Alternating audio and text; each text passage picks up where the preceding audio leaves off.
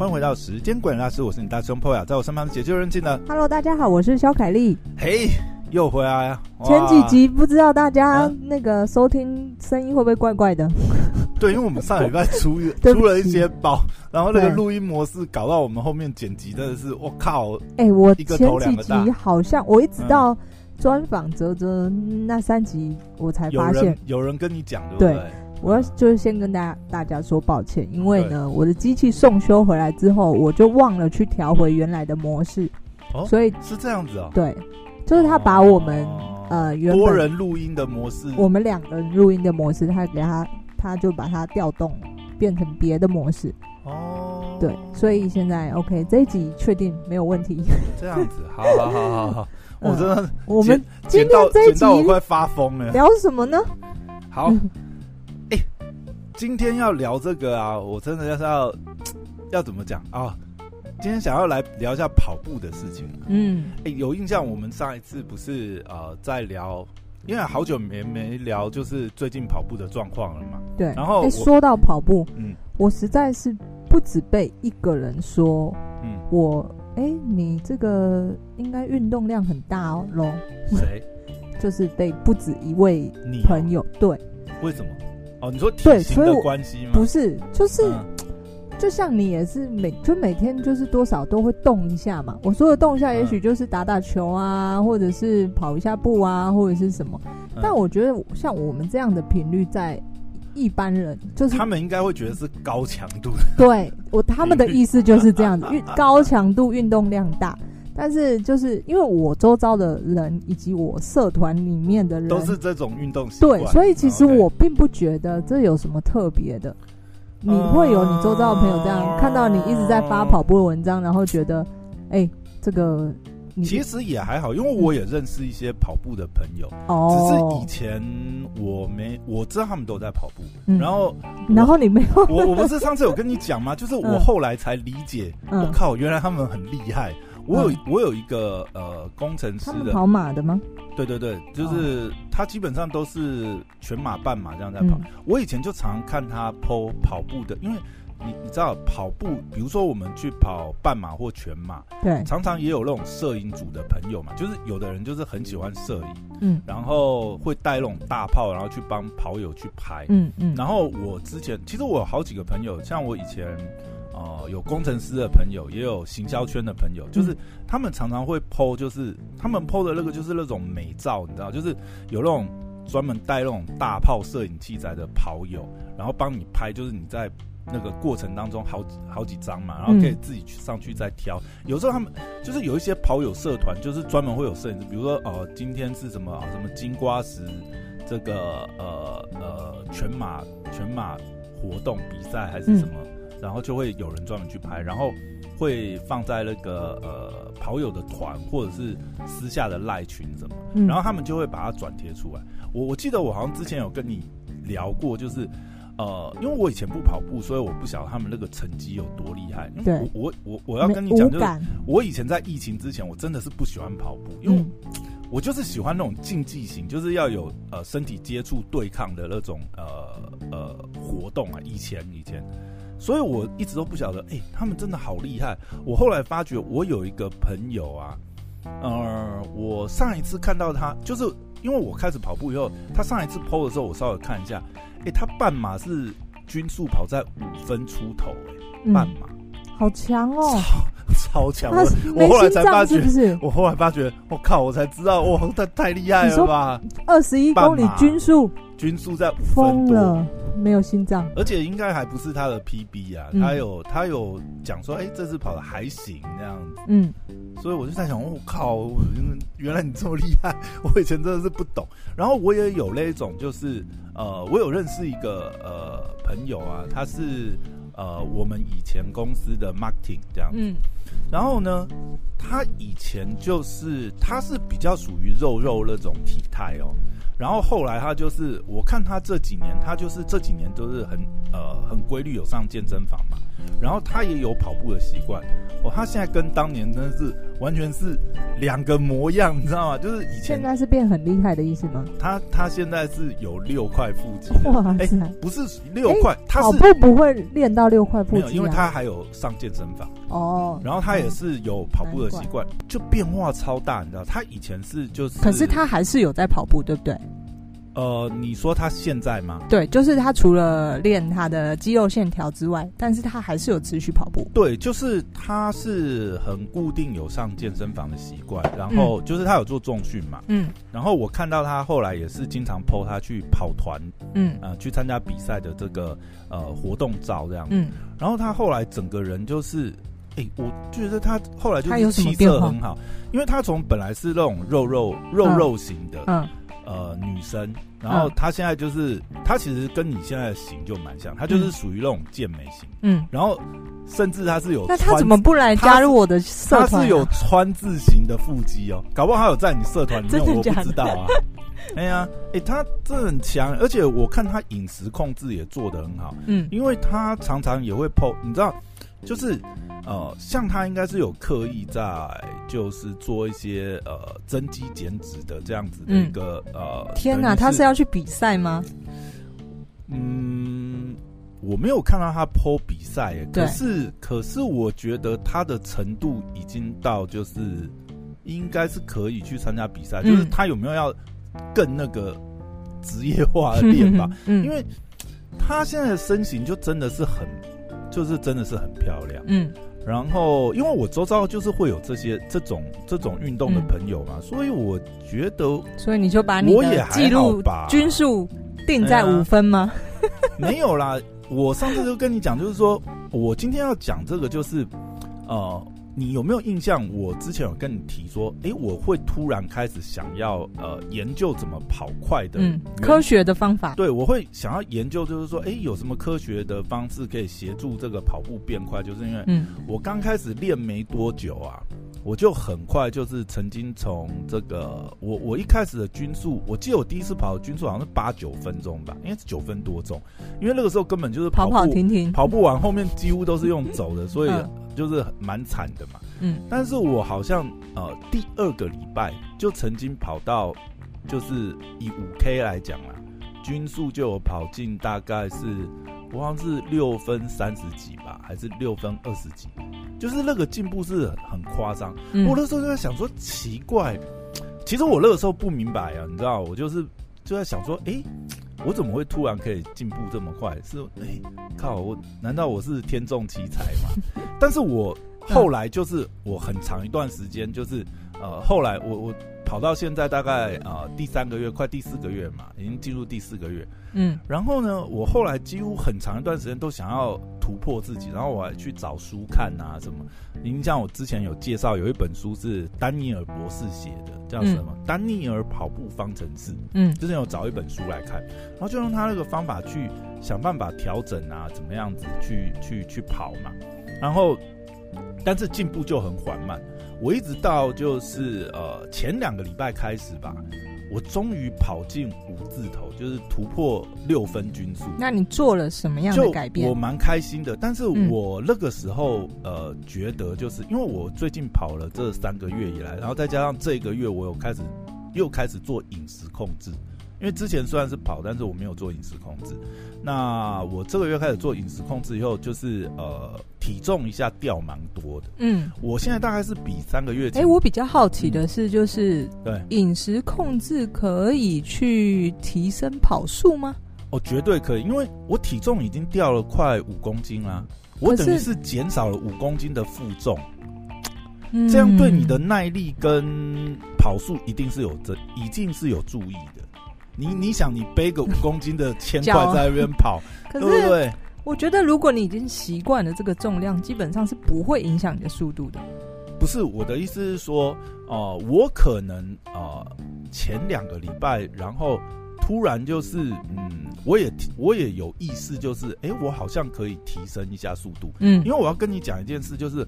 我之前一直很想要就是进步嘛，嗯，所以其实我前面的时候有曾经有尝试，就是我最后比如说最后的一 K，我都是会特别的加速，我想要突破看，就是自我极极限燃烧自己。但是每次跑都是跑到后面，我就是哦。已经跑到快死了，然后也才只是接近六分半的均速而已。然后我这样子尝试过几次以后，我又觉得，哎，算了，我就 easy run 就好了。我干嘛那么逼自己？而且我觉得人身体会有一个自我保护机制，会对。但每个人的那个程度不一样。我觉得我应该是属于那种，就是自我保护太强大，意志很强大，就是我的身体会阻止我，你知道吗？就是当我就是跟你的意志在对抗啊。呃，就是我。我不用意志去控制，我的身体会有很强大的自我保护，就停下来。就是他发觉我的心跳不太行的时候，他就，我就，我就是直接就是挡，你知道，就是涡轮直接被 shut down，你知道，直接关机。我我身体里面的那个 DNA 有一个就是那个紧急的那个 stop 钮，嗯嗯，然后也不是我控制，他自己会帮我控制。所以我之前常常就是我我常常就是想说我要突破个人 PB 最佳记录，对。然后我前面冲很快，最后呢都是会被 shut down。就我后面常常就是，你知道我那个成绩就是，我那个时候其实应该我可以很。稳定的跑在六分均速以内，嗯嗯、就是大概可能六分三、六分四十、六分五十，这个大概是我前一两个月的时候可以跑。但是我每次只要我想要加快的时候，就是比如说我前面我看，哎、欸，我前面的均速都有控制在大概六分出头、五分尾巴这样子，嗯嗯、然后我就很想说，最后我来冲一下，有没有？嗯，我只要这样子哦，我就是冲一冲，然后就会没力，然后结果有的时候那样子跑，反而均速会变到。快七分八分都有，嗯，然后所以我有很长一段时间就没有在自我挑战，嗯，我就想说啊，那我就是反正我本来就是跑身体健康，就是有一个运动习惯，嗯，但是就是前一两周，我突然觉得，哎，我其实我跑起来就有更轻松的感觉。所以呢，我就是因为体重减轻，对，我觉得就是体重减轻，所以我有稍微就是，我就有稍微就是专注在就是说，哎，我再来尝试挑战一下。嗯，所以我前两个礼拜开始就是，我现在大概很就是还蛮正常的方式，就是算蛮轻松跑，没有说刻意。加速减速，就是还是可以维持蛮稳定的均速的情况。我现在已经可以跑到均速就是五开头，大概五分五十几秒。嗯，但是我今天要讲一个重点是，你知道，我开始跑到五分五十几秒以后，然后最近我也有跟一些就是呃跑团的朋友交流那个数据。前进到五分五十几秒，你觉得最大的呃改变是身体的体重下降？对，就是我的耐，然后你卡关了，心肺可能也也有提升一些。好，那这是第一个阶段，就是但是到了突破第一个阶段之后，你又卡关了。呃，不是卡关，是我突然发觉一个诀窍，让我在昨天的时候，就是我前两个礼拜突破五分之后，呃，嗯、五分均速，但跑进五分均速啦，其实也就是六分头跑进五分尾这样子。嗯嗯。但是呢，我就蛮开心的嘛，所以我就把我的数据 PO 到跑团，嗯，社团里面去跟这个跑友分享，嗯，然后就有一个跑友建议我，就说，因为他看我们那个数据嘛，他就直接给我一个很明确的指示，他就说你的这个跑频太低了，因为我的跑频那个时候大概是我的频率啦，跑步的步伐的频率大概是在呃一百六上下，嗯，那一百六上下是。上次我们有看那个，就是丹尼尔跑步方法嘛。那本书其实有提到，就是说，呃，丹尼尔博士他在一九八四年洛杉矶奥运的时候研究，他等于是统计了当时的职业跑者，然后还有一些一般跑者，他统计下来的数据，最适的跑频是在一百八。最低不能低于一百六，嗯，所以我之前跑是有在他那个最低的范围内，但是我那位跑友呢，他就给我一个很明确的指示哦，他就说，你就算是踩小碎步也没关系，因为我我说我想要跑快嘛，他就给我一个很明确的建议，就是说，你想办法把你的跑频增加到一百八，嗯。一定会进步。嗯，他又给我一个这样子，然后我当然也是半信半疑，因为我前面已经跑了三四个月嘛。所谓的增加步幅或者是呃增加步频这几个方法，其实我都有交叉试验过，但是因为那是很早期，所以我也没有步幅跟步频，你来先稍微做一下解释。因为我们、嗯、因为我们跑步都是这样嘛，就是你要跑步变快，嗯、要么你就是你跨步，你的步幅加大，嗯、要么就是距离两脚的距离，对，对，要么你就是跑步的频率增加，嗯，就是。这两种模式会让你的速度加快。嗯，但是我必须要讲哦，呃，如果以初学，就我自己个人亲身的经验，我也跟很多跑友交流。目前啊，当然我们都不是非专业的，嗯，我们就是个身的经验交流。等一下我会来讲，这还是有注意的地方。但有一个重点是，呃，我觉得就是对像我们这种新手来讲，你去想办法调整你的步频。绝对会比调整步幅来讲，你取得的这个进步会大很多，而且也会减少受伤的风险。我为什么这样？因为我两种方式都测试过。我去想办法调大我的步幅的时候，第一个是调大步幅很那个很费力，而且你很容易就是不小心就是脚会拉伤，因为尤其是当你呃一下体能下滑，你开始累以后，你后面其实会有点拖着脚步，然后你还要维持那个。呃，跨大步的步幅的话，你很容易会拉伤。嗯，这所以我后来也都不敢跨大步幅。就是我想要跑快，但是我基本上我也不敢跨大步幅。而且，当你这个体能下滑的时候，你跨大步幅其实不会快。因为我统计过很多次，我每一 K 我都在看，就是说，比如说我是跨大步幅，我看我这一 K 跟下一 K 有没有速度有没有增减。其实我觉得跨大步幅对初学者来讲，你要加快是很难。但是那一天那个跑友跟我建议之后啊。我昨天第一次又开始尝试，就是我基本上哈，我就是想办法，因为我知道跑频要增加，其实对频率要增加，其实对初学者来讲也没那么简单哦。因为你要很快速的去，你的心率就会，然后还要维持那个呃姿势嘛，你还是要有一个那个前引。当然，我觉得那个姿势还可以再调，但是我突然发觉，好像就是突然发觉奥秘，你知道吗？你知道我昨天晚上就是。基本上我是用小碎步的方式在跑，因为我就是想说，没关系，我就先专注提升跑频。就你知道吗？昨天我这我也是轻轻松松跑哦，嗯，我全程没有特别加速。我要先讲，因为我就是想要控制单一变，嗯，嗯，我就是控制跑频，然后看跟、嗯、跟我跑步的这个成绩有什么影响，这个关联度。我敢说，哎、欸，真的，你怎么样？昨天同样距离，你只要光。我一样是同样是五 K，然后呢，嗯、我只是跑频增加。当然了，因为我呃，我手机没有那种节拍器。听说如果是用 Garmin 的，它可以直接设那个节拍器，你就可以很清楚知道你每一个频率有没有设在一百八那里。嗯，我是没有，所以我是凭自己的感觉。反正我就是一直小碎步这样子开始跑。嗯，然后我昨天整个结算下来，我的跑频是一百七。就是其实我也没有增加一点点，那我大概拉高十左右，十跑平十，嗯，就我昨天第一次跑进五分半呢，均速跑进五分半，哎，我强哦，哦哦，不是不止五分半，我昨天是五分二十几，我等于是提高了，我等于是我均速，我只是做了一个小小的改变，我均速提高了三十秒，哎，嗯，我觉得。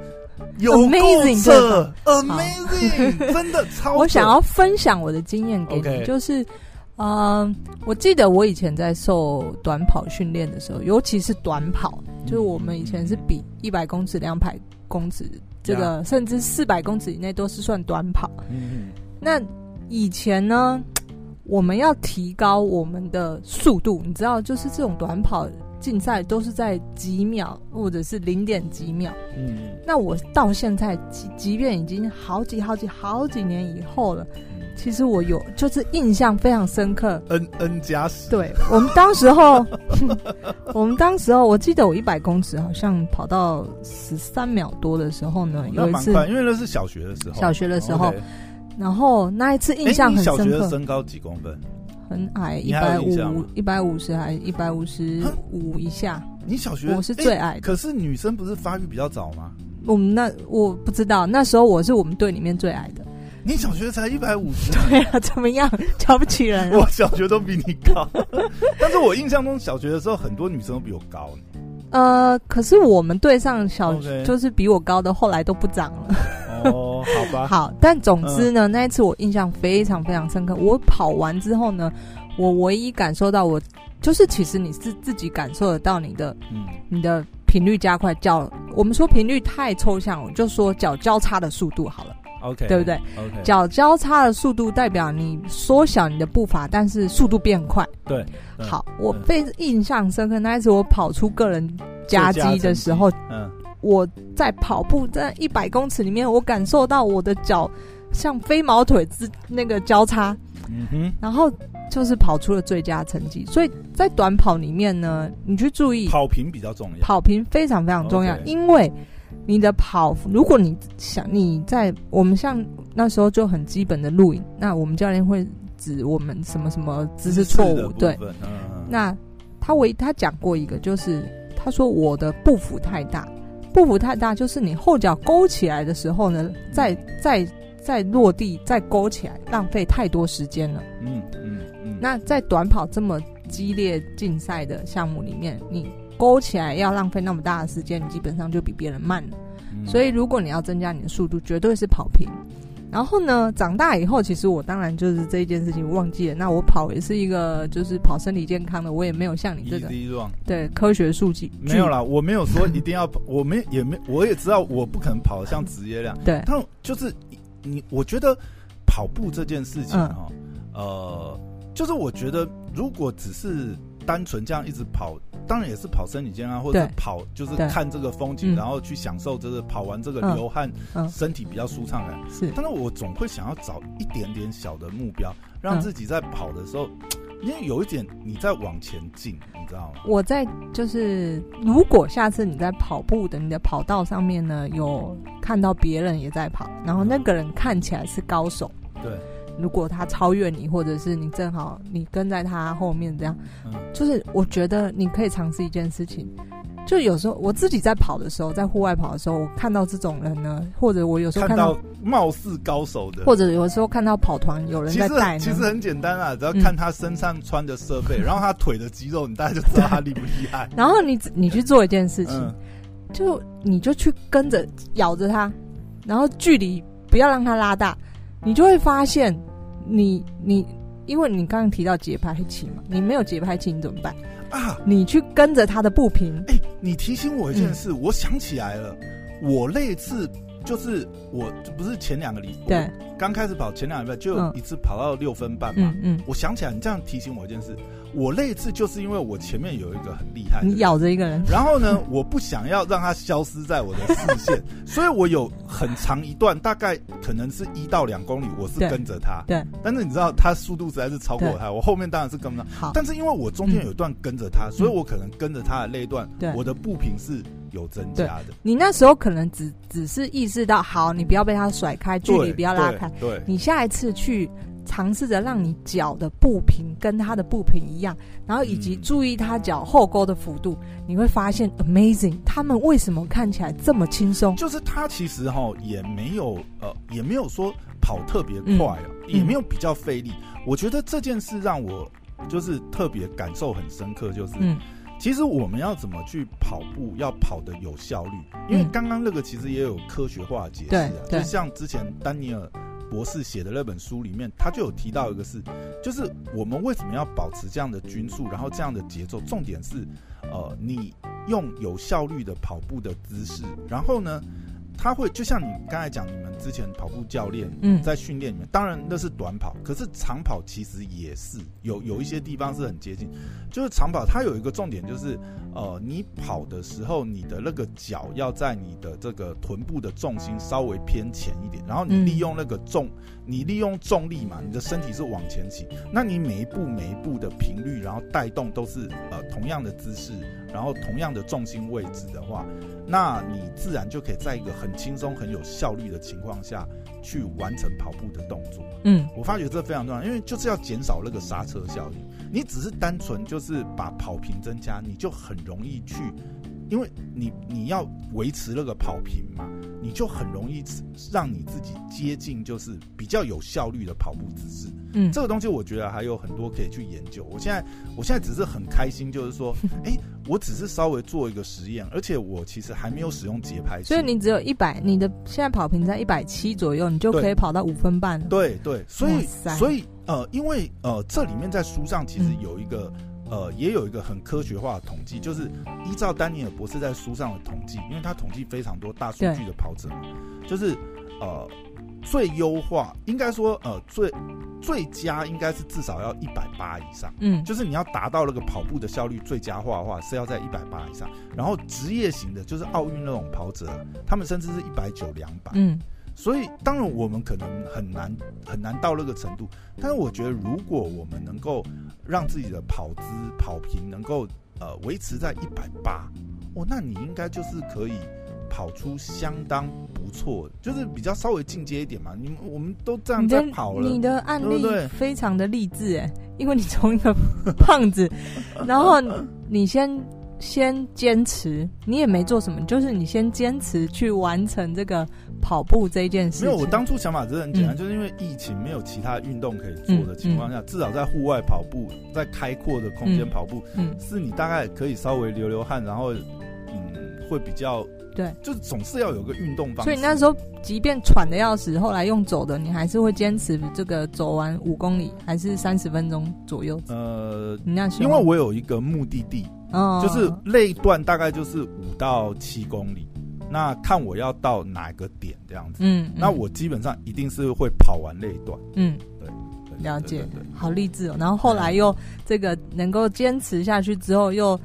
呃，持续的让自己在这一段里面还是持续就不走路，维持跑步，然后再对啊。我一开始的目标是我整趟都不要停下来，我就是可以完整的，就是、嗯、呃跑完整段，整段都不停下来用走的。嗯，这个是我我在想，我大概第一二第一二周最先开始的目标。那时候没有坚持速度。没有啦，那个时候怎么速度？你能够先 完成，你能够整趟都用跑的跑完，对 对，刚开始跑步的人来讲就超难了，你知道吗？然后后来才开始，我开始可以就是整趟都用跑的，以后、嗯、我才开始想说，那我要来追求速度上的增增进。嗯，那我觉得这中间当然。因为像现在智慧型手表啊，这些 App 都很方便。你有一个智慧型手表 App，你把这些数据，然后开始跟一些跑友交流以后，其实我觉得大家都常常在跑步嘛，然后有在研究，其实很多这些呃经验都可以大家互相。这的确是我觉得蛮不错的，就是智慧型穿戴。就是以前我其实不爱戴这个电电子手表，就是运动手表，但后来就是。跑步的时候发现，哎、欸，蛮好用的。嗯，然后加上最近有朋友也在搜寻这个呃运动手表的一些资讯，然后就跟他说，在就是你可以看到数据，你就会觉得啊，我是不是还有哪些地方可以进步，或者是你的运动量啊，你的运动天数啊，其实看这些数据，有时候你会激励自己。对。对，还有一个最后我要讲一个很重要，就是当我把呃，就是呃，跑友建议我这个，然后我有跑出创纪录的成绩之后，嗯、我有再去跑团分享，然后其实也有这个比较资深的跑友有在给我建议，就是说哦、呃，你增加跑频当然是跑快的一个方式，但是还是要很小心，因为为什么说哦、呃，因为如果跑呃，如果我们讲这个步幅加大的话。压力会平均分散在这个踝关节跟大腿，嗯，但是如果你步幅像我现在是采取步频变快、步幅变小的方式嘛，但是这样子压力会集中在这个小腿跟前胫骨这样子，那这个其实是也是会有受伤的风险，嗯，所以我觉得，当然我在跑的时候，因为我本身我前面讲我是一个身体就是这个自我这个保护机制很强的人。所以我是整趟跑这样子加，我在测的时候，我也是哎，确定我的脚都没有任何不舒服。嗯，而、嗯啊、如果呢，你想要这样呃训练的话，最好是，当然啊，我们不一定周遭有专业的教练，但是如果你或者是充分的热身，对对，充分的热身。嗯、然后呃，如果你自己真的觉得稍微不适的话，嗯、真的要停下来休息，或者就是不要再用这比较强度的方式去、嗯、去训练自己，因为。嗯我觉得我呃跑步啊，或者是做任何运动，还有一个很重要的前提就是，我们呃大部分应该，我想听节目的朋友，应该大部分也都不是职业运动员啊。职业运动员你你都不用听这些，你应该都有专业的训练方式。但如果像我们这种普通人，我们想要自己运动训练自己呀，我觉得先决条件就是不要受伤，因为你看，你只要受伤一次，你搞不好停重来，停个两三个月、半年的，那那。什么都不能动，你也很痛苦。对对，所以先决条件一定是不受伤。因为当我在呃描述，我就是跟跑友们讨论，我描述说，诶，有跑友建议我，然后我改了以后，诶，我有这么大进步。其实很快就有资深的跑友跳出来跟我讲说，诶，你要注意什么？你要注意什么？因为他们都有。可能有受伤的经验或什么，他们很清楚，就是说，诶，像我们这种初学者，然后又很开心，就一直想要突破个人 PB，嗯，然后你可能又自己想办法去给自己施加压力，然后增增快跑命，可是往往就是这种时候最容易受伤。啊，你无案受伤，你又前功尽弃了。对啊，因为你跑平，你相对你用到的肌肉的那个。强度也变大，肌群的位置跟强度也可能是你之前没有训练到，因为我们、嗯、我之前都是 free run 嘛。对。那当然，这里面我现在就是，哎、欸，我更有心得了一点。我现在就在想，我要怎么去训练我自己的跑姿，在提升跑频之外，在训练自己的跑姿。下次再跟大家分享，就是我最近又找到另外一本书。它也是科学化训练，然后是这个跑友团里面的跑友给我推荐的，算是他们觉得也是蛮圣经的书。嗯，我现在稍微翻一翻，我也觉得，哎，这本书有非常多点我要来实验。那下一次如果再来分享，再来跟大家分享这本书。好，希望今天这几个资讯推荐给一些就是呃喜，就是想要跑步，就是你如果一直觉得没有一个运动让你持续，或者是跑步跑。跑一跑又放弃了，但我觉得你可以尝试一下 Poya 的方式啊，因为它真的是一个用亲身的经验。